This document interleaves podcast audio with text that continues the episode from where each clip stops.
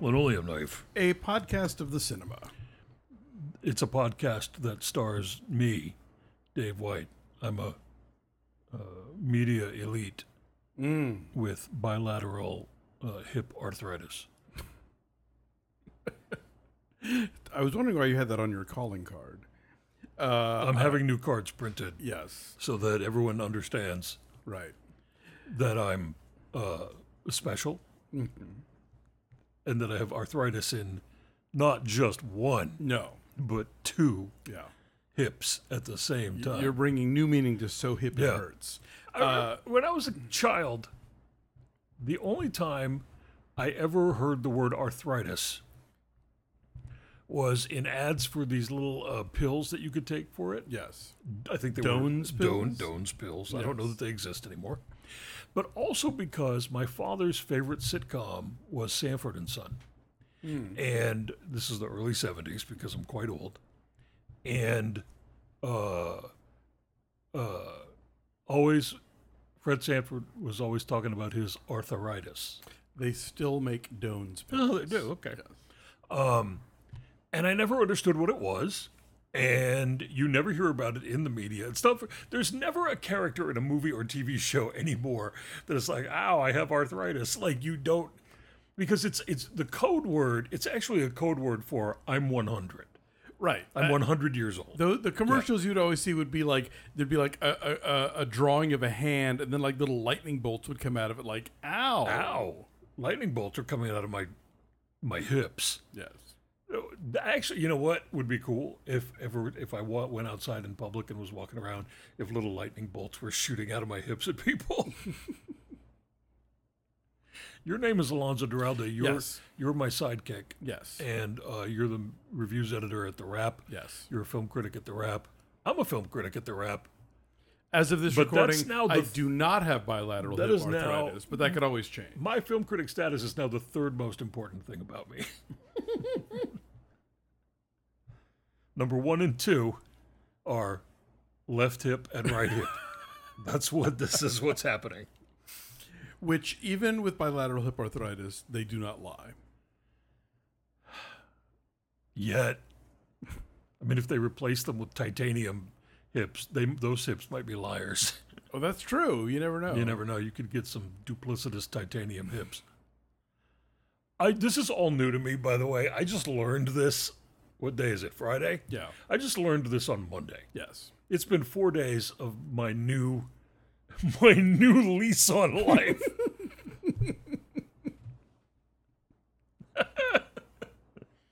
ah, I'm in constant pain,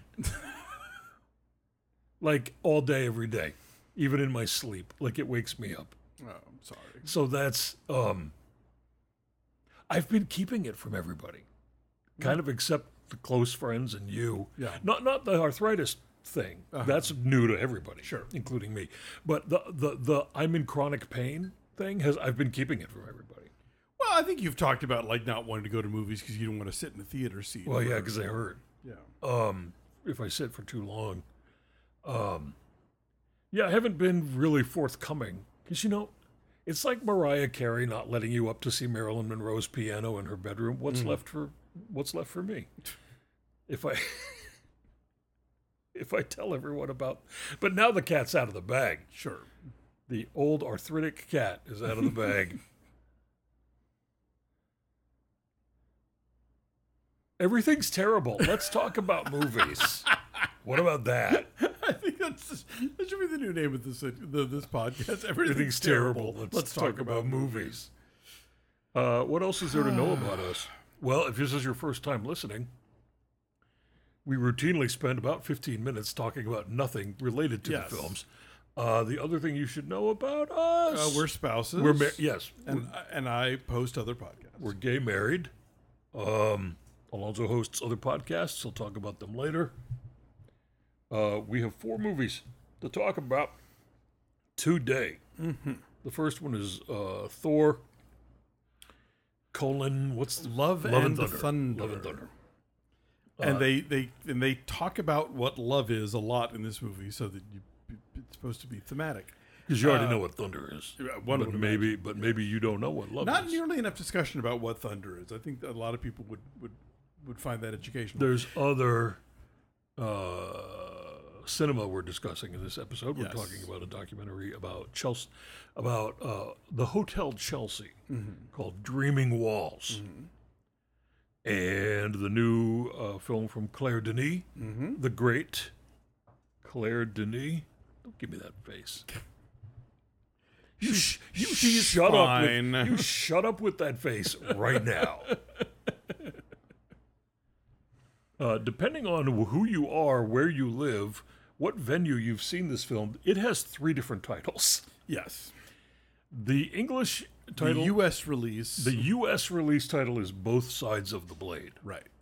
That title came from uh, a song that is uh, over the closing credits that was written by uh, the band Tindersticks, who are uh, her longtime Frequent collaborators. musical collaborators. Um, it was released to festivals with the English title Fire. Yes, it premiered at Berlin under that name last year. Yes, 2021, because she's already got another new movie that just premiered at Cannes this year Yes. that we haven't gotten yet. So the French title of this new one is Avec Amour et a Charmant. You'll have to spell that one. A C H A R N E M E N T. What does that mean? It means a lot of different things. Oh, It means relentlessness. It means stubbornness. It means uh, an- a quality of obstinance. Uh, you, you know, a difficult. Uh, they wanted to release under quality. the name Pig-Headed Love, but no one liked it. And then uh, finally, we're catching up on a film that you have already seen from a few months ago, I Yes. guess. Yeah. It's now and that- i- and now it's streaming, and it's called Happening. It is also a French film. Yes. And we'll Mm-hmm. And- explain why we're catching up on this particular movie when we get to it. Um, but let's start with Thor. Sure. Love, Um, Love and Thunder. Love and Thunder. Um, and Guns and Roses. Oh, so much Guns N' Roses. Like, so many needle drops. Um, I want to tell you something What? about the Guns and Rosesness Uh-huh. of this. Uh, I have already listened to the new episode of uh, Maximum Film, Mm-hmm. where uh, Stuart Wellington, Wellington, yes. from the Flophouse is your guest, and it just, uh, you know, sort of coincidentally was uh, his at the beginning of every Maximum Film y'all say to each other, What's good? And then you all talk about a thing that is good in your life. That, and it could be anything. It can be the snack you just had, the record you just listened to, the book you're reading, whatever it is. Like you chose uh, the show uh, Shorzy Yes. for your what's good. Um, but Stewart chose uh, the Swedish band Bathory, pioneering black metal and Viking metal band, first extreme black metal, sort of the blueprint of that genre. Right. Oh. And then later in the 80s, an about face and onto this other thing that other metal bands had not quite done yet. And they sort of went off into sort of like Viking metal territory. yeah. And he, and he mentioned the Viking metal uh, albums on the show, notably uh, the first one called Blood, Fire, Death, which is such a good record. Okay. Uh, the first song on the on that album is about Odin, right? And there's a lot of and, and there's r many references to the Viking saga of Thor right. Which in this film. as I was listening to him talk about this, And when y'all started talking about the Guns N' Roses needle drops in the film, I thought, why wasn't Bathory the band in the film? It's a Like, failure of nerve. why why make it why not make it what you want it to be rather than something cute that everyone knows Yeah, I, I mean, like you know, y- y- if you've i seen get it you if know, you've Bathory seen the, is not a band that everyone knows about Sure, but I- if you I see like if understand. you see the title treatment of this film and a lot of the graphics they're using to promote it, they're clearly trying to be this whole like hey, teehee hair metal idea. Mm-hmm. But it's like, you know, when they did that on the Peacemaker series, right they were digging in hard, and Yes. they found like like fairly obs- some some hits and some obscure bands, and then some like unknown cuts from bands you know or whatever. right But like Guns N' Roses to me just feels like the focus group product of like if we put a metal song in here, what would it be? Mm, Sweet Child of Mine. I, i like wouldn't that even one. call the peacemaker bands necessarily all hair metal like there were some sure, but there was a lot of like power metal bands in there Yes. too and i understand that we're getting into weeds here distinctions between subgenres of metal yeah. I will have this conversation with anyone who wants to have this conversation off the mic.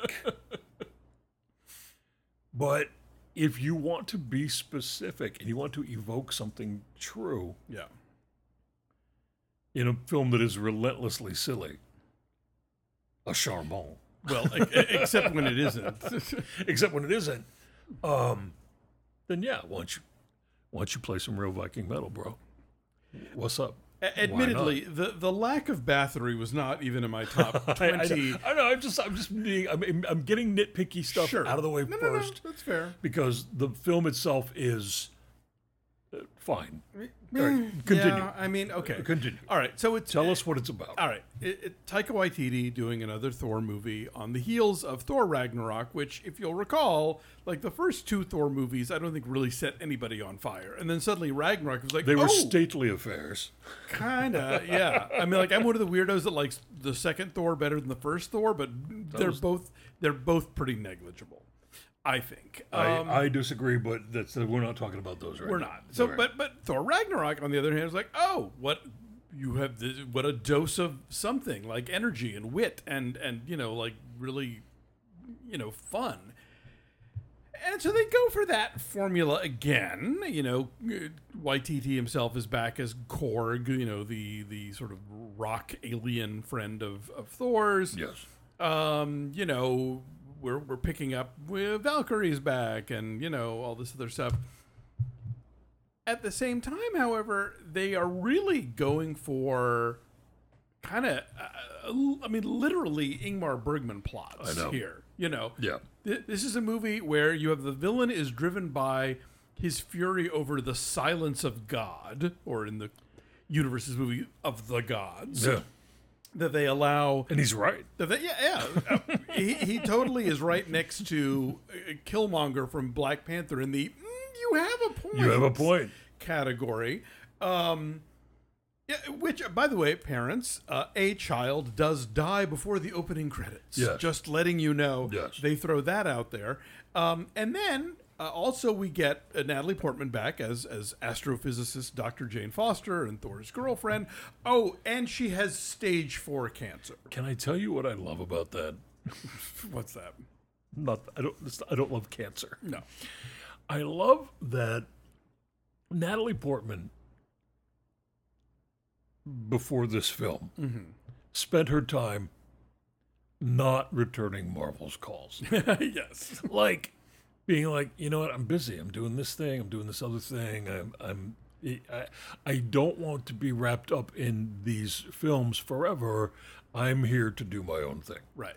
I've been an actress since I was 10. Exactly. So I'll just do as I please. Thanks. Um, and I just, every moment in this film with her made me feel like, here are the terms of my contract. Oh, no question. no uh, and, question. and I was, and I felt such like excitement for that, like the juice that you have Sure. to be like, okay, it's going to be like this, and it's going to be like this, and it's going to be like this.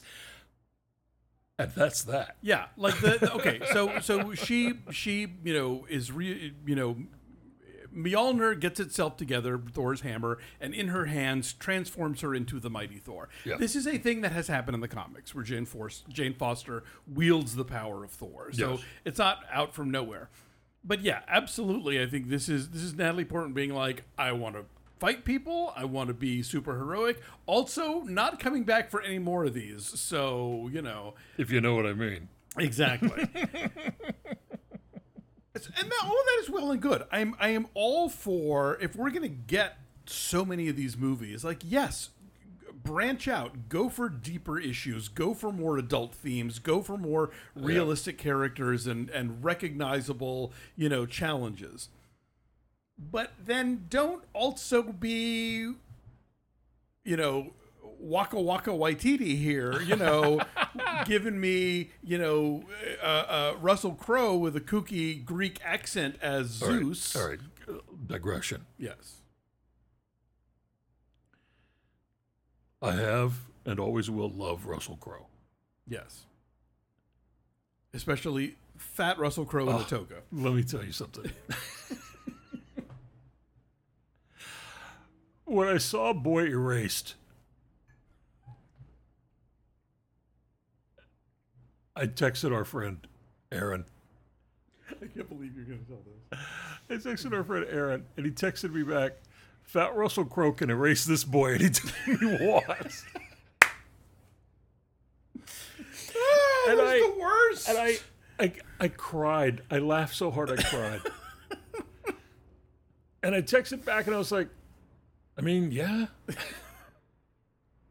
like Russell Crowe of at, in any in any body shape or size. Like, Yes. I mean, when in the '90s, when he was, you know. oh, A trim person, he was still really hot. baby Russell Crowe in like Proof Um, Yeah, and the, and, and the of Sum of course. Us. Listen, Yeah, listen. oh, th- mm. We're taking a moment just to to to- objectify to Russell objectify Crowe. Russell Crowe for a moment. Um, forgive us. Uh, but like, fat, horny, sort of like par- Decadent. decadent party time. Russell Crowe in a little toga. yeah. All right. Bring that, bring. I'll have that brought to me. So yeah, I, I I think this is a movie of like separate pieces that are all cool ideas or whatever, but they don't they don't meld well together. I also think this movie is visually a lot of nothing. Like I, I Well, yeah. you know, the thing about the modern cinema is that Yeah. like nothing is real. Everything is is Kirsten Dunst in Wag the Dog holding a bag of Tostitos, Right. You know, and getting having that turned into something else. But when I start noticing it, because I, I, I've just my eyes are used to this as as as what I'm what I'm seeing now. You know, Yeah. so the only times I notice it now are on those moments where you go madly transcending it in something like Avatar, Right. you know, right, where you right. just get sucked into that world and you you don't even notice anything that that you you you know that it all just feels so like right there. Or if I can all but sort of maybe not see the outline around you, but I can just nothing has weight, nothing has power. It all just it's all just a floating morass of ones and zeros. space kittens shooting lasers out of their eyes. Basically, yeah, Th- yeah. I, I was like, this, this this movie is so airless at times Yeah. that it really kind of took me out of things. Eh, uh, that doesn't that doesn't bother me at all. I, and and the thing is, like, I'm not. I wasn't when I left the theater. I wasn't mad at this movie. I was like, well, that was. eh, I guess that was. Uh. And then the more I thought about it, the more I was like, wait a minute. They tried to do this and this And this and and this this, yeah. and it doesn't uh, doesn't scan for me. I have decided something about Taika Waititi. Mm-hmm. That he can do as he pleases, and I'm just going to pretend he's not trying to be heavy sometimes well, it, it's funny because Jojo Rabbit. Yeah.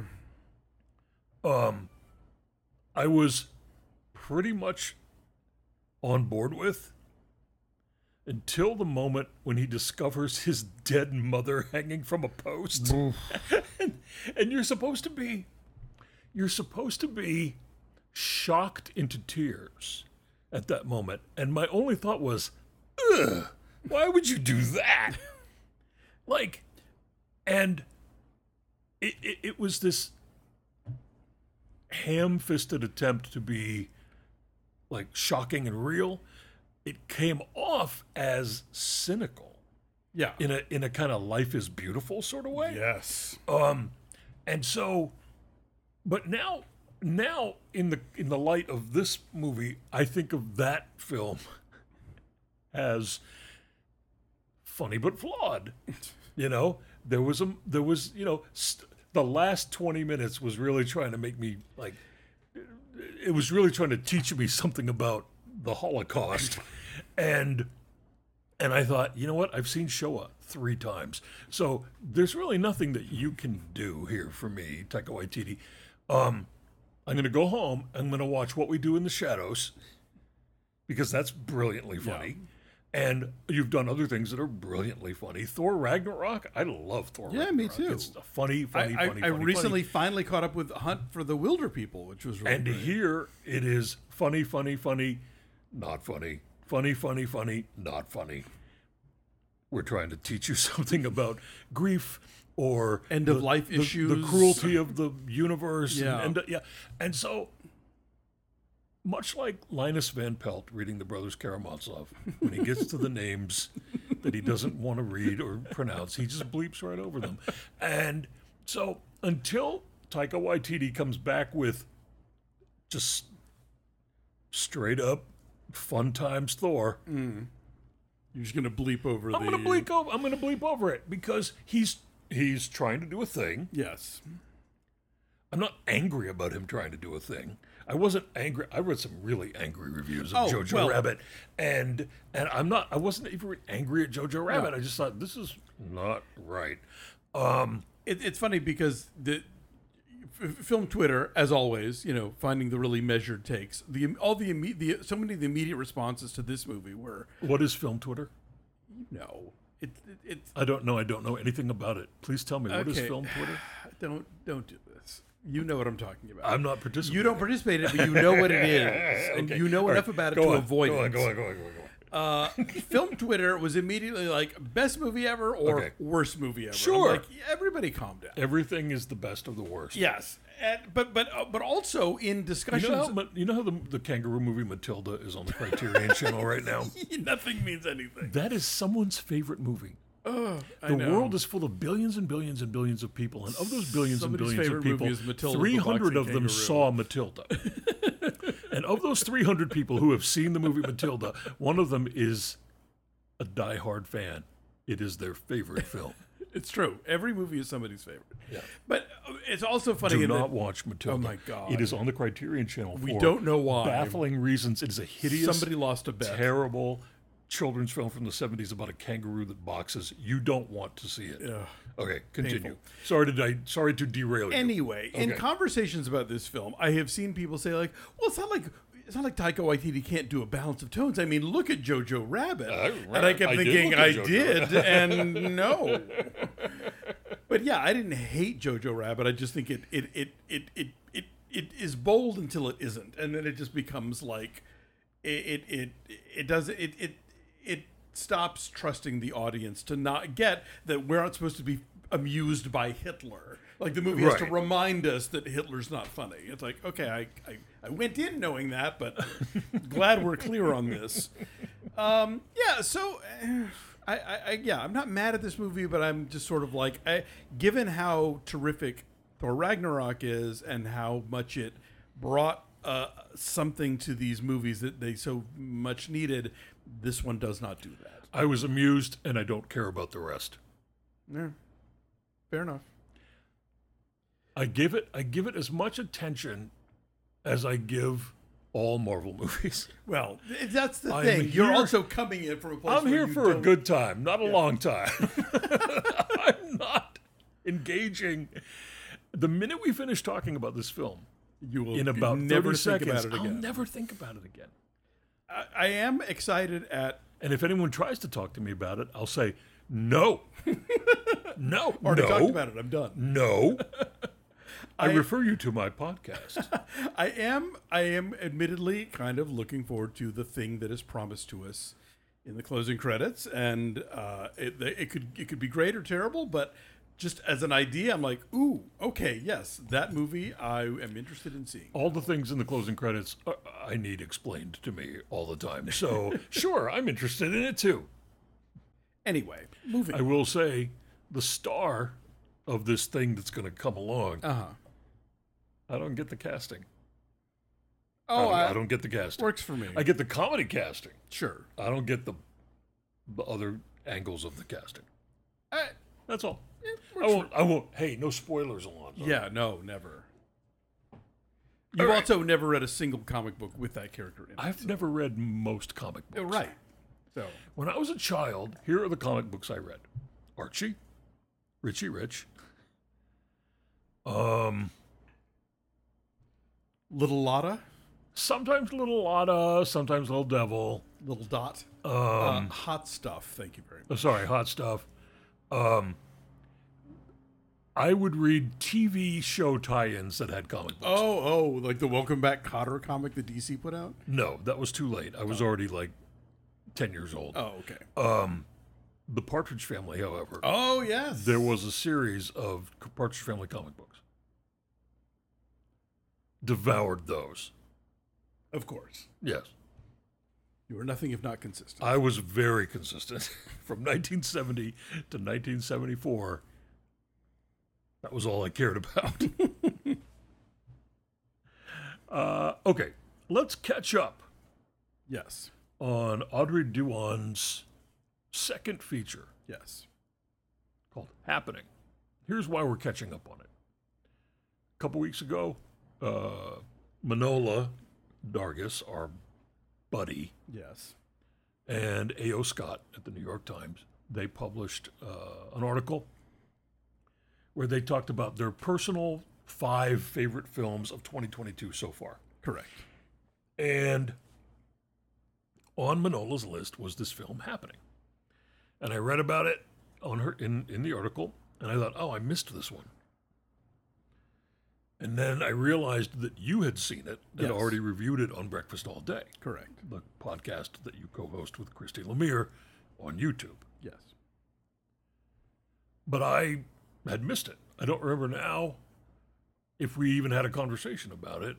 Uh, if you said, "Hey, I've seen this. Do you want to talk about it?" and I just said, "Oh, I haven't seen it, so let me catch up," and then I forgot or whatever. I, I, I'm sure I mentioned it at the time, but you know. Also, you can recommend something to me all day, but do I trust you It's as my spouse? Uh, tragically no. I mean, you. d- I, I did get you to watch The Best Families, which I was very. I felt Well, very yeah. proud about that. The Best Families is great. Yes. It's on HBO Max. You should So many of my recommendations are you should listen to them more. But let me tell you something. If Manola says go, Oh no, I know. Manola says jump.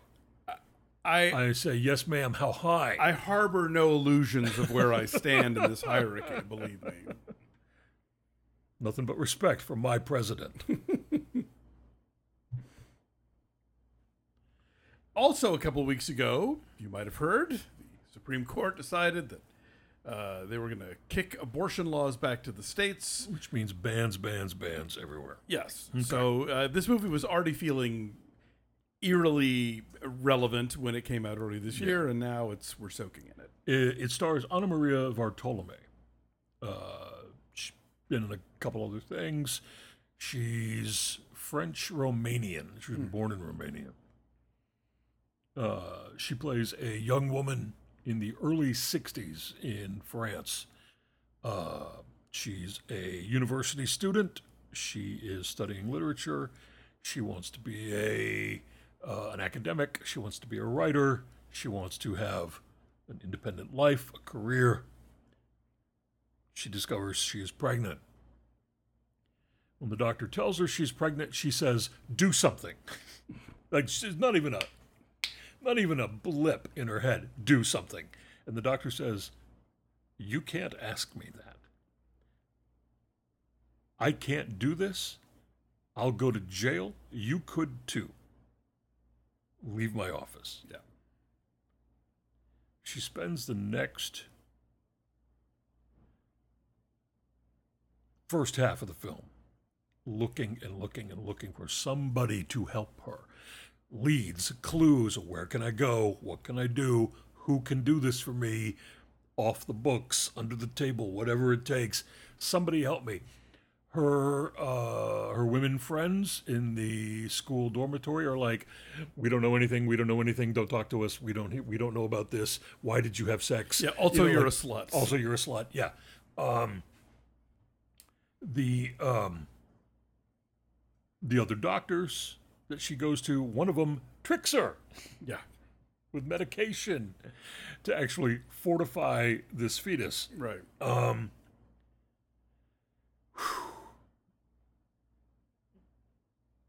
I'm gonna tell y'all something. There's some there are some moments in this film that are tough to watch.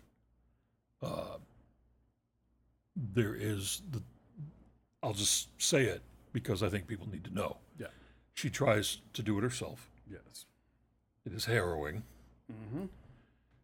Uh, and then eventually she goes to someone who is a professional, uh, you know, again, off the books person who, Right. who can do it. Uh, a woman that everyone sort of whispers about. In terms of explicit content, I will say this is not as in your face as four months, three, weeks, two days. yeah. If you have seen that, that's a Romanian film from what about ten years ago. now. 2008. I want to say. Yeah. Uh, it doesn't go to that level, um, which uh, four months, three weeks, two days is a film about ro- abortion in Romania in the Yes. seventies. It's, uh, It's devastating and punishing. yeah. really. Uh, this one, there are two isolated moments that are really difficult to look at. Um, but the first one, when she's trying it herself, is really more. Um, it's the tension, the fear, the dread of it all Yeah. that is really what's getting you. You're not seeing anything. You're just experiencing it from a distance. Right. And it's and it's a panic uh, kind of moment. So there's your content warning right there. Uh, if you feel like you you know can deal with that. This is a really great film Yeah. um, you know, it's her second. It's Audrey Duwan's second film. I haven't seen her first one. Nor now I have Mm. want to go back and see the first one. Um, it is absolutely clear-headed. It is a film that knows what its character wants, and the film itself wants that too. Um, but it is not preachy. It is not, uh, you know, instructive or moralistic on any level. No. Um, There's no speechifying. there's no no one makes a speech about the importance of women's autonomy. As a filmmaker, she is fully in control of this subject matter. Uh, there's no digression. There's no uh, you know equivocating. Nothing. Yeah. Um. I think it, it's one of those. I mean, and obviously in a, in a much more intense way than other things, but it does the thing that I find so interesting as I get older. Uh, period pieces about a period that I was either alive for or that was just before I was alive. Right. where you realize how much things have changed in a way that people who are around now or who are young now take completely for granted. Right. You know, this idea that, like, I mean, obviously, given the events of the last few months, no one is taking uh, uh, the right to choose the United States for granted. But for a long time, you know, the idea of abortion laws being, you know, uh, you know, they've been they've been getting the death of a thousand paper cuts in this country. Yes. But the idea of like a massive turnaround, the way the Supreme Court just handed down, just seemed. I think if you were born It seemed impossible. yeah, if you Yeah. were if you, if you were born in the '80s, where like Roe v. Wade had been around for ten years, it, it was probably just not the kind of thing that you saw coming, you know. Right. And so I, I think there's something really powerful about a film where they don't tell you things, but they just sort of put you in that world. Like, nope, this is exactly what it was like, and your parents were around for this, you know, or your grandparents or whatever. Um, uh, and I think it's a really effective way to kind of remind people not to take social progress for granted, and that also to remind them that it could be taken away at any moment. the filmmaking is you know really really intimate as well her camera is always up close on uh, Anna Maria Bartolome's face, her body. It's a very physical performance, and I, you and I have already discussed this, and you don't know that you agree with me, but I have a personal read on the production design of the film because if you you know let me know early on that it's set uh, 60 years in the past I'm looking for what makes it look like that. And and she keeps it really minimal. Uh, which may have simply been a budgetary concern, I don't know, but everything about the way people look, their hair, the the the the environments they're in, it could be 1963 it could be 2022. It is not one of those situations where you've got a period film where people just didn't bother trying. It's very specifically meant to look like 1963, but in a way, I think that could make you think of it as a contemporary, a, a film set in, con- in a contemporary setting as well. I, I don't know that I agree only because I think that speaks more to the fact that this is a film about like working class people and in some case rural people. Yes. Uh, versus like you know the cosmopolitan city. I understand that. But that but you might be right. I don't. I honestly don't know either way. it feels simultaneously vintage and contemporary at the same time and i think that is a, a part of the produ- i think that's part of the production design you know it's not meant you're not meant to notice really anything Right. and certainly there's nothing that that's glaring There's no anachronism. there's no yeah there's nothing anachronistic there's nothing that glares or or jumps out at you as being like ah that's not from 1963 you're looking at it saying oh yeah that could be 1963 but i've seen someone on the street that looked just like that yesterday as well you know what i mean Yeah. So this is, I'm going to say it again. Manola Dargis is right. and you were also right. Uh, it is streaming on Amazon Prime in the United States Uh, for rental or streaming? for rent. yeah. Yeah. Um, and I, it's called Happening. Do you know what her new movie is? What she's Audrey work- Duan? You No. know what she's working on right now? I do not. Thor a, re- five. a remake, reboot, reimagining, Mm-hmm. reinterpreting. Emmanuel, Really? starring Leia Seydoux. Ooh, Can you imagine? no. Which is why I'm fascinated. huh. That's that's the second Emmanuel reference I've heard today. Really? Well, uh, Christy and I, uh, one of the things we do at Breakfast All Day for Patreon, we have a thing called Off the Menu, and the the movie that got picked this month is Ichima Matamien, which I Yes. have not watched in decades. Yeah. and uh, she talked about how the the Maribel Verdú character is sort of like on paper seems like she's the Emmanuel in this film, and that she's like she's there to sort of like usher these boys into like adulthood, but really it's much more complicated than that. And uh, anyway, I just I have I haven't thought about Emmanuel in ages, and she's come up twice today. Uh, so there's a documentary Yes, that we watched. It's called Dreaming Walls. It's about the uh, Chelsea Hotel yes. in Manhattan. If you don't know what the Chelsea Hotel is, it's been around for over 100 years. Legendary place. Uh, that throughout the 20th century, s- somehow, uh, word of mouth, really, I guess became a meeting place a hub. a hub, a, a, a living space, a hangout, a cultural center for all sorts of artists, writers, musicians, poets, you name it, everybody, actors, Visual artists. yeah.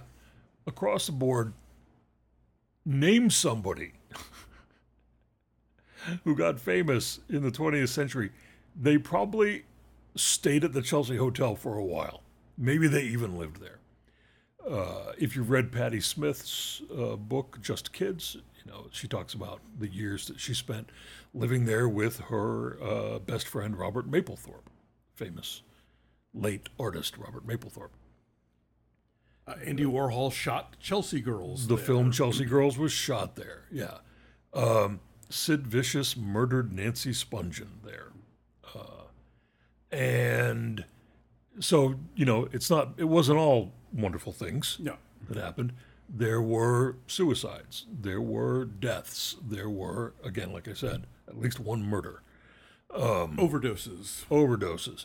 It is a, a, a it is a fixture of New York. Yeah. And it's also kind of a metaphor or a symbol, I don't know, for like bohemianism in general, I feel like. In this country. And its current state, in its current state, is also a metaphor for bohemianism in this Mm, True. country because it is, in the process of this documentary, being gutted, renovated, turned into a fancy hotel. right. Or And condos, right? I don't, I thought it was turning into a fancy hotel. It, it, it seemed to me when they talked about I thought I thought the new people who were coming in were like gonna have apartments. Maybe it's Oh, a, maybe it's a hotel. Maybe I got that wrong. in not any sure. case, under under under construction for like a decade, and for all I know, still happening. Yeah. But you got some holdouts. Got some old people who are like, "Oh, I'm not leaving. Yeah. My rent is three hundred dollars a month. I'm not going anywhere." And they couldn't get rid of them, and so this documentary is about two things. It is about the work being done on the place, it, and it is also about the people who still live there. Almost all of them very old Yes. and not not budging, which I love. Um, some of them are thoughtful. Some of them are just sort of tenacious, you know, in terms of needing rent control.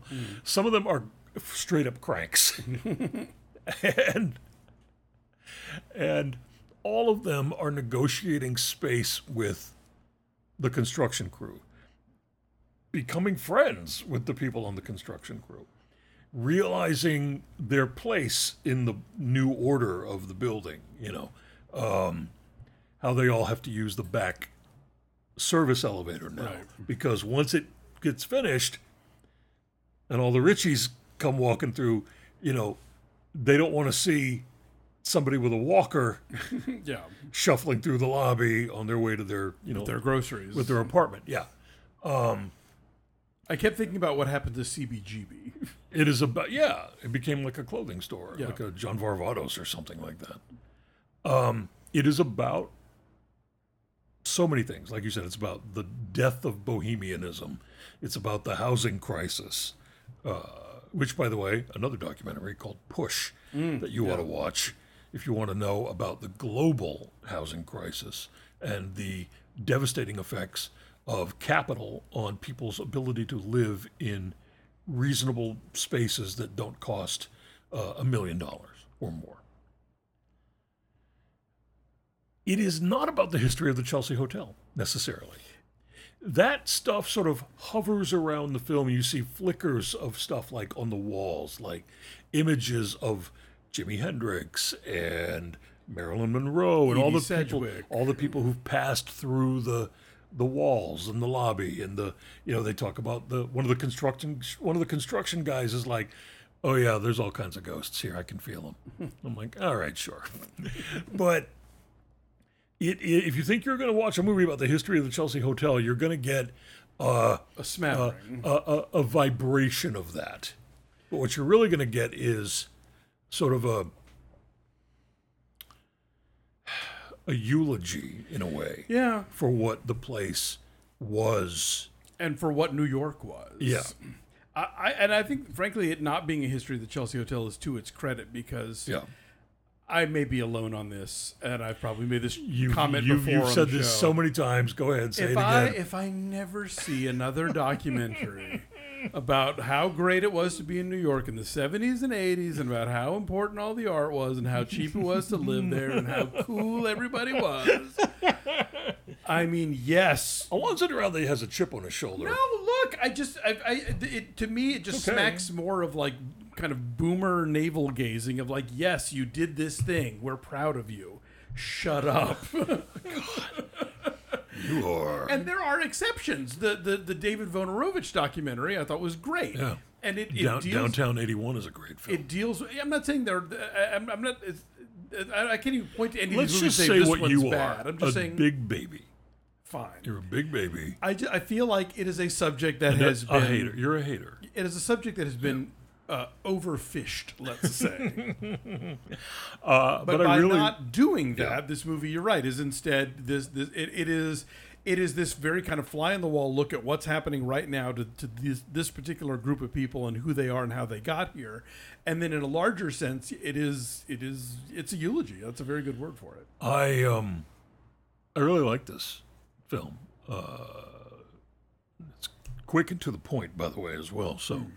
uh you, if you if it's if it's in an art house near you, go see it. It'll stream soon enough, I know. Yeah, though. it's Magnolia. Uh, Oh, yeah. You know, it is also it is you know we always talk about our our beloved Frederick Wiseman here. It's the kind of movie that doesn't believe in lower thirds.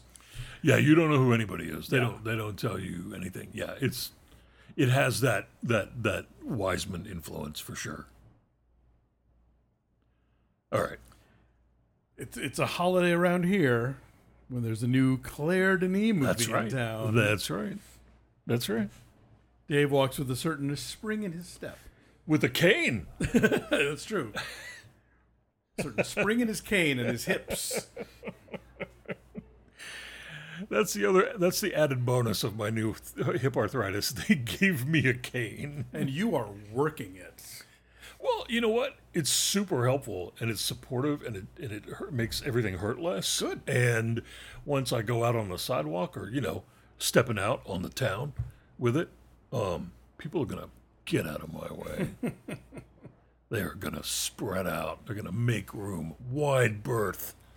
You're gonna start shaking that thing. I'm gonna listen. It's made of metal. Don't come at me. You won't like what you get. Both sides of the blade, Yes. aka fire, aka a AKA Vecamore, a Rashomon. Acharnement, a word I can barely pronounce. Acharnement, Acharnement. Um, all right. Juliette Binoche and Vincent Lindon. They are on a beautiful holiday. Yes. They are basically acting like horny dolphins in the water. they love each other, they love each other's bodies. They are making out. The water is clear. The weather is warm. She's wearing a one piece. He's wearing swim trunks. They are entangled, entwined. The camera's above the water, the camera's below the water. Their hands are entwined, their bodies are pressed together. This is how you know you are watching a Claire Denis film in the first two moments because she rarely cares about pulling back and showing you everything. She's about bodies doing things. Oh, it's one of the things that she's about this scene, and it's how they're selling the movie. Yeah. It lasts for approximately three minutes. The next thing you see is a train going through a tunnel, hustling them right back to Paris. Vacation's over, y'all. They they play the hit and then they do Let's the rest get of the back show. to the stress of life. well, here's the stress of life. Uh, Vincent Lindon. He is uh, an ex-con. yes. What he did, we don't know. Nope. But he's been in prison. She and he have been together for nine years. He's looking for a new kind of work to do. she is an NPR type radio host. When I saw her interviewing people, I was like, oh, look, Madeline Brand. I was thinking about uh, uh, Tina Fey on Only Murders in the Building, but uh, yeah, no, no, no. potato. No, no, no. No, no, no, no. I was thinking about our friend, KCRW's very own Madeline Brand. Indeed.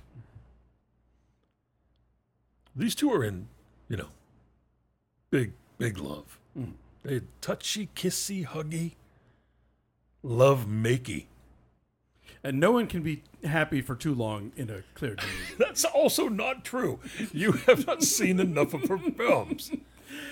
I, I, I, I implore you to go watch 35 uh, Shots of Rum. okay, sure. Okay? Look, the last time I saw Julie Binoche in one of her movies, it- she she was stringing along one dude after another. So she was not, no matter how happy she might have been in the moment, she was not one for sticking around. I think of her character here as something of an extension of that character from what Let the sunshine in. what was known in the U.S. as "Let the Sunshine In." Um, and so there's more. Vincent Lindon has a son who does not live with him. The mother is out of the picture. The son is biracial,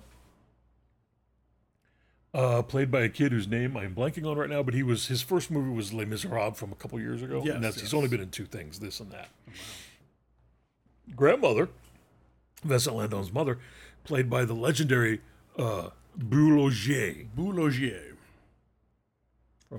of Jacques Rivette fame. Yes. And Maitresse. Yeah. So the grandmother raises the kid. He's about 15. And he's kind of getting into trouble. Issa Perica. And they don't know what to do about the fact that the kid is kind of getting into trouble sometimes now. Other than the fact that he's 15 and, you know, Yeah. What are you going to do? He's misbehaving. All right, finally, we have one more character Gregoire Collin. Claire Denise Staple. she is. Uh, he uh, sorry, Gregoire Collin is Claire Denis' go-to choice for chilly, pretty man who is somewhat enigmatic from from from from early days. Uh, he was the star, one of the stars of Beau Travail. He was the object of obsession in Beau Travail. Right. Whereas Now he's like fifty. Uh, 47. Okay, fifty. Let's just round up. How dare you? And he's still that guy for Claire Denis.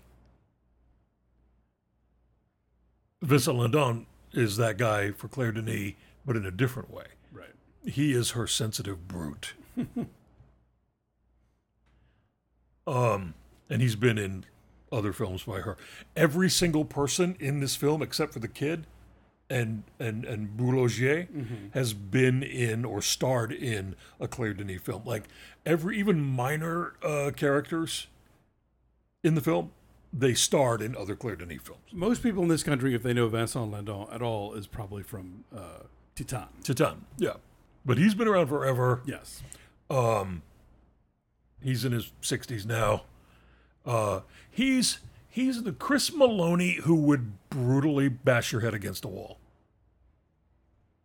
You're Am I- assuming Chris Maloney wouldn't. Am I wrong? No, that, that's a that's a fair uh, Yeah. descriptor. The um.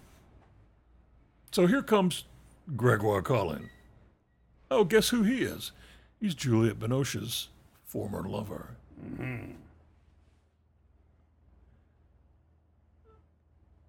Romantic drama ensues. And I'm not going to tell you anything else. But this is a movie about. I- okay. I imagine Claire Denis meeting with some Hollywood uh, studio department. And I imagine her bringing a script for this film. and them saying, what happens? I imagine them saying, What happens? Thank you. I also imagine them saying, There's no one here to root for. Can we have someone who is clearly the person we're supposed to love?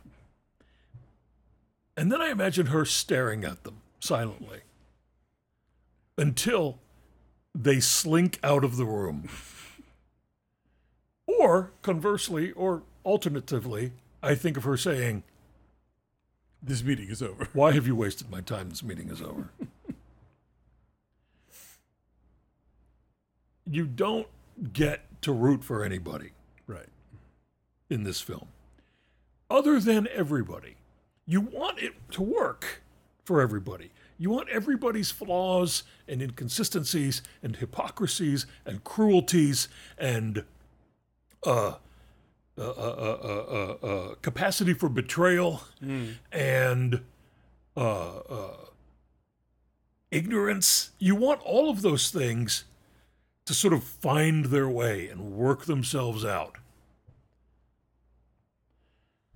Then it would not be a Claire Denis film. No. and in the process of this, you know, what you get in terms of pleasure is her incredibly sort of exacting filmmaking style, where, as I said at the beginning, bodies do things, and she shows you their their parts bodies are separated from each other for the rest of the movie through windows, through doors, from distances, through crowds. Uh, you know, someone's on a someone's on a train, someone's on the platform. It is a COVID movie Hmm. shot during 2020, uh, I guess, I, one would imagine. and everyone is wearing masks off and on, but they're doing so inconsistently and badly the way people are doing out in the world. From 2020 till now, I have seen the wildest mask configurations, and we all have. Yeah. Hanging off one ear, under the nose, nose. under the chin. uh, inexplicable personal protocols like I wear it when I'm walking down the street, and the minute I get into a room with all of my friends, off it comes. And you're like, I think you got that backwards. Exactly. Um, and I am convinced that the mask wearing in the film is thematic. That it is part of the human weirdness and inconsistency and thoughtlessness that is going on romantically. It is their entire world Right. people are butting up against each other nonstop. And as hope slips away, you think, but wait, but wait, you guys are so hot together. Please give it another chance. But you're so attractive. There is uh, uh, so much uncertainty and selfishness and impulsive behavior, and you never lose your patience with them because because you are rooting for them. You want this to work out, even if they do, you know, f it up a lot. So, how do you feel, Alonzo? I firmly respect Claire Denis, You find her cold. and I like some of her films. Yeah. I only loathe one of them. The masterpiece. Yeah, I Uh, know, yeah, I know. sure, Um, whatever. Yeah, that's called Beau Travail, and I'm right. Uh huh. Yeah. that's good for you. Um, I I, uh, I I look at her films and I'm like, well, this is exactly your design. Th- th- You have no, there's no compromise here. You're making the film that you set out to make, which I you know respect on a lot of fronts, and and and it has worked for me in, in the few that I've seen. Some of them, not in others. but I have not had the aha moment where I'm like, "Ooh, Claire Denis can't wait for the next one," which is where you are. I I respect her, but I don't love her work. the way she instructs human beings in spaces Mm-hmm. is so thrilling to me. The way she moves her actors through the spaces that she's set up for them. And I mean physical spaces. Right. It's exciting. It is aesthetically exciting for me to watch it happen. And and I'm I happy love you're her and I excited. love what she does. I, I enjoy your fandom far more than I enjoy watching. Do your not movies. call it fandom. your okay. I enjoy I your am ad- not one of those people. I enjoy your admiration Yes, for that's her correct. work That's correct. more than I enjoy her work. Hmm, I'm not saying you're wrong. It's just not my. g- I, I again, I have not had that moment where the light bulb goes off for me, and I'm like, ah, yes, this this speaks to me in a way that I find aesthetically thrilling. Uh, you know, it's a you know uh, uh, a failure on your part, I suppose, and that's Mm-hmm. yes, how and it you're is. so cool. Spell it. K e w That's correct. That's right. j e l l o.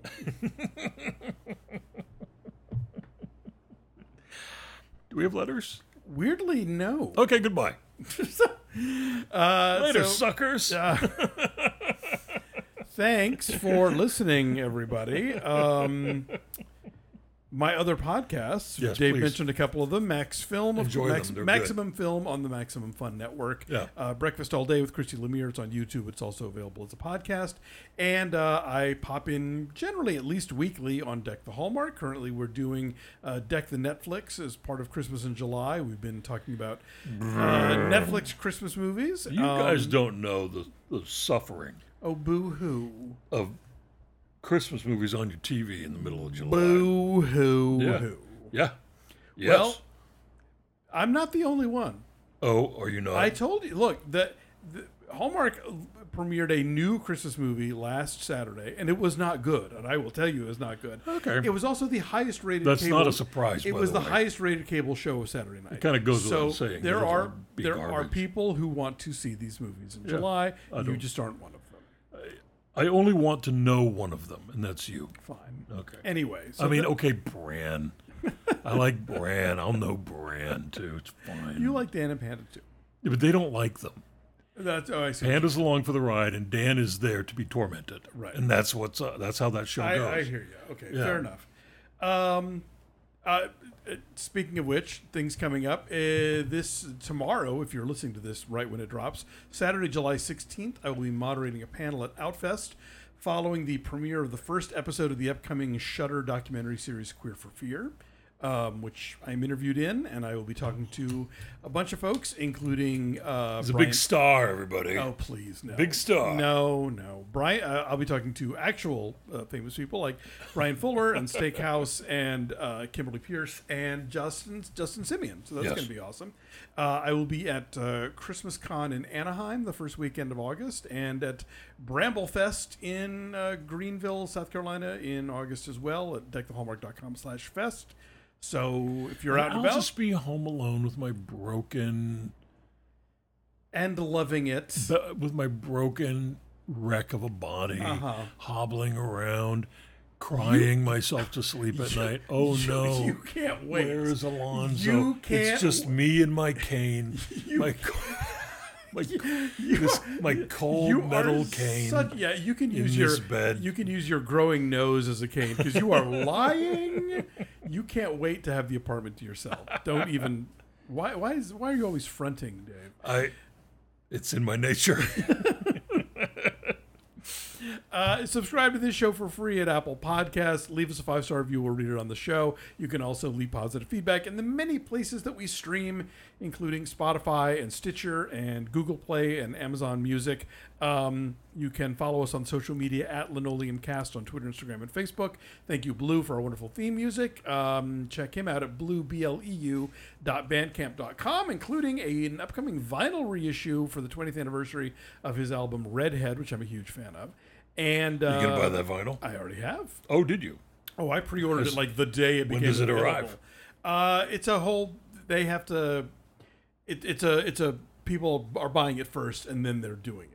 it, it it's a it's like not a Kickstarter, but it's like a Oh, I it's a see. crowdfunding. It's a crowdfunding thing. and Okay. it's paid for. and You he got- missed- He's sold enough. you missed that jellyfish box. I feel bad for you. I, I- by the time I heard about it, it was already sold out. Yeah. Oh, well, what are you going to do? Uh, and you can drop us a line at linoleumpodcast at gmail.com. And with- no, I didn't secretly get one to questions or save it for Christmas. I promise I didn't. I didn't even know it existed No, I- until after it was gone. I think we have the Don't get kind- your hopes up. I think we have the kind of relationship where you would tell me, I think maybe Santa is getting this for you. and that would have been that. Uh, all right. Thanks, everybody, for listening. We appreciate it. We will be back next time with more. Until then. oh, that's me. Yes. Mm-hmm. That's my cue. Goodbye.